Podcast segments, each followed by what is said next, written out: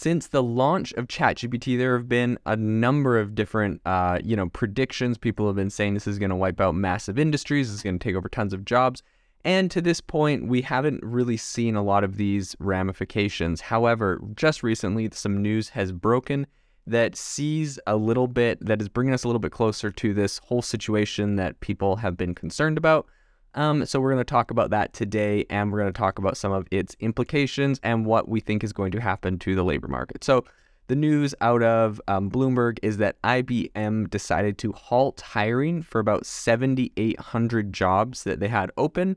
Um, and they said that they're halting hiring for these 7,800 jobs that could be replaced by AI. So the CEO of IBM said that he believes roughly 30% of their back-end roles can be replaced in the next five years by ChatGPT and different AI tools. Um, and so, because of this, they're being really thoughtful with who they're hiring, how they're hiring, and if they need to even hire someone for that role. He said that roles in um, human resources and non-customer facing jobs are going to be the ones that are the impacted the most, essentially. And so, this is a pretty this is a pretty big um, area, I think IBM as a whole is talking about you know these cuts which they'll they're primarily impacting you know those areas of non-consumer or non-customer facing roles. And he said that um, all in all that's a division that accounts for around 26,000 workers at the company. So it is interesting to think too right? Like if this is the way they're going right now um, with AI kind of in its infancy like where does this go they might be chopping 7800 jobs right now but um, there's 26,000 jobs uh, that are currently there. How many of those will eventually all just be automated in the future? And you know, he also talks about um, easily. He said he could see 30% getting replaced by AI. But I mean, what's the what are the odds that as this thing gets better, it gets more automated, you need less humans to run it? Um, what are the odds that that climbs? I think more something like 90% of these jobs could um, be getting replaced by AI and just having a very small number of humans that are managing them. Now, I know that that sounds like a, you know, a pessimistic take on the whole thing. Um, and, you know, like there definitely are some concerns along with all of this.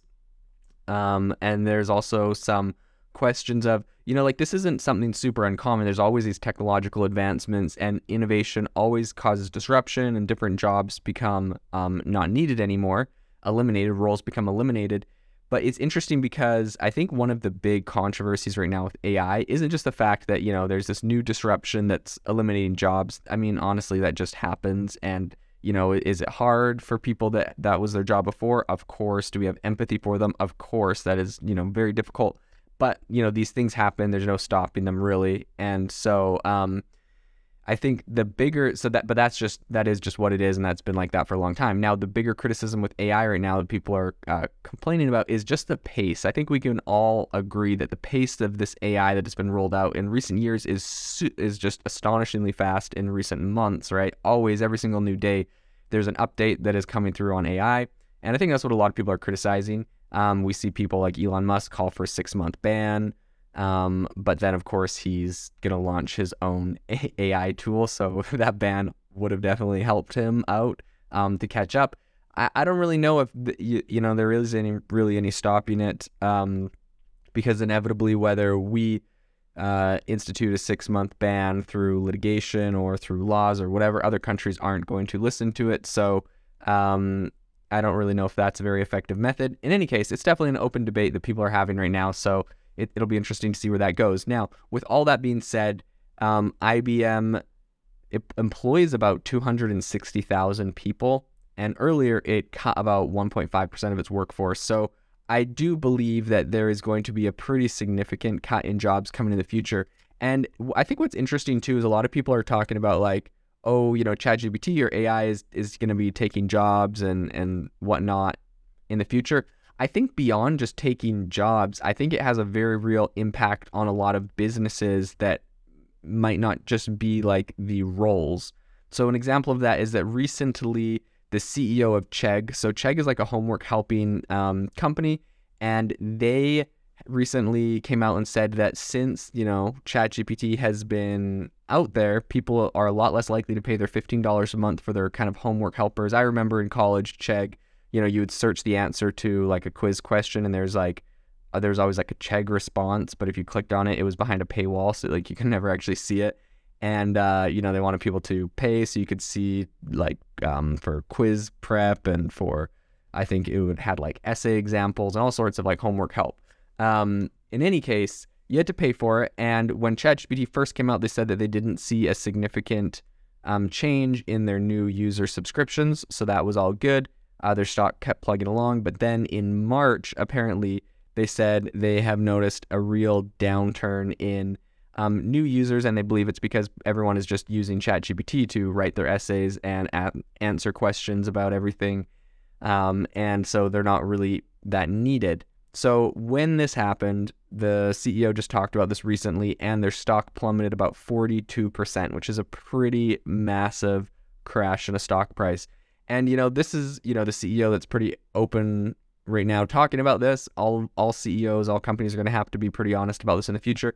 I see this as a as a big area, right? There's just a lot of um, companies that are in kind of the crosshairs of OpenAI and ChatGPT and what it is, how it's kind of revolutionizing content. And inevitably those companies are going to see um, they're going to see a pretty massive uh, crash in stock prices or in sales or whatever. And and I know that this whole thing is going to get a lot of hate obviously from people that are affected by this and I have you know the deepest empathy for them there.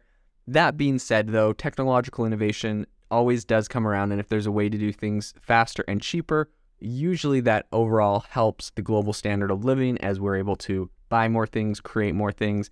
And so, while this is rough and this is definitely going to be a big uh, time of transition, I think we're going to see two camps set up. There's going to be the people that are uh, resisting the change and trying to slow it down. There's going to be people that are embracing it and trying to run forward with it.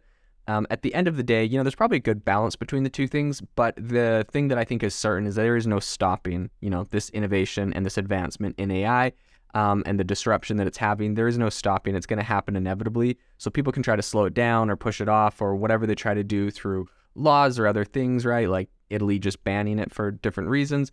But inevitably, it's happening. It's it's moving forward. The technology's there, and so I think at this point, people just need to learn how to embrace it, uh, use it in your current role at your current company, use it, find out how this thing makes you better at whatever you do, and how you can harness it and I think at the end of the day, that is going to be the solution that helps ensure job security for people in the long term um, and helps continue to let us, you know, not all lose our jobs to the AI, but rather be augmented and become more skilled because of it.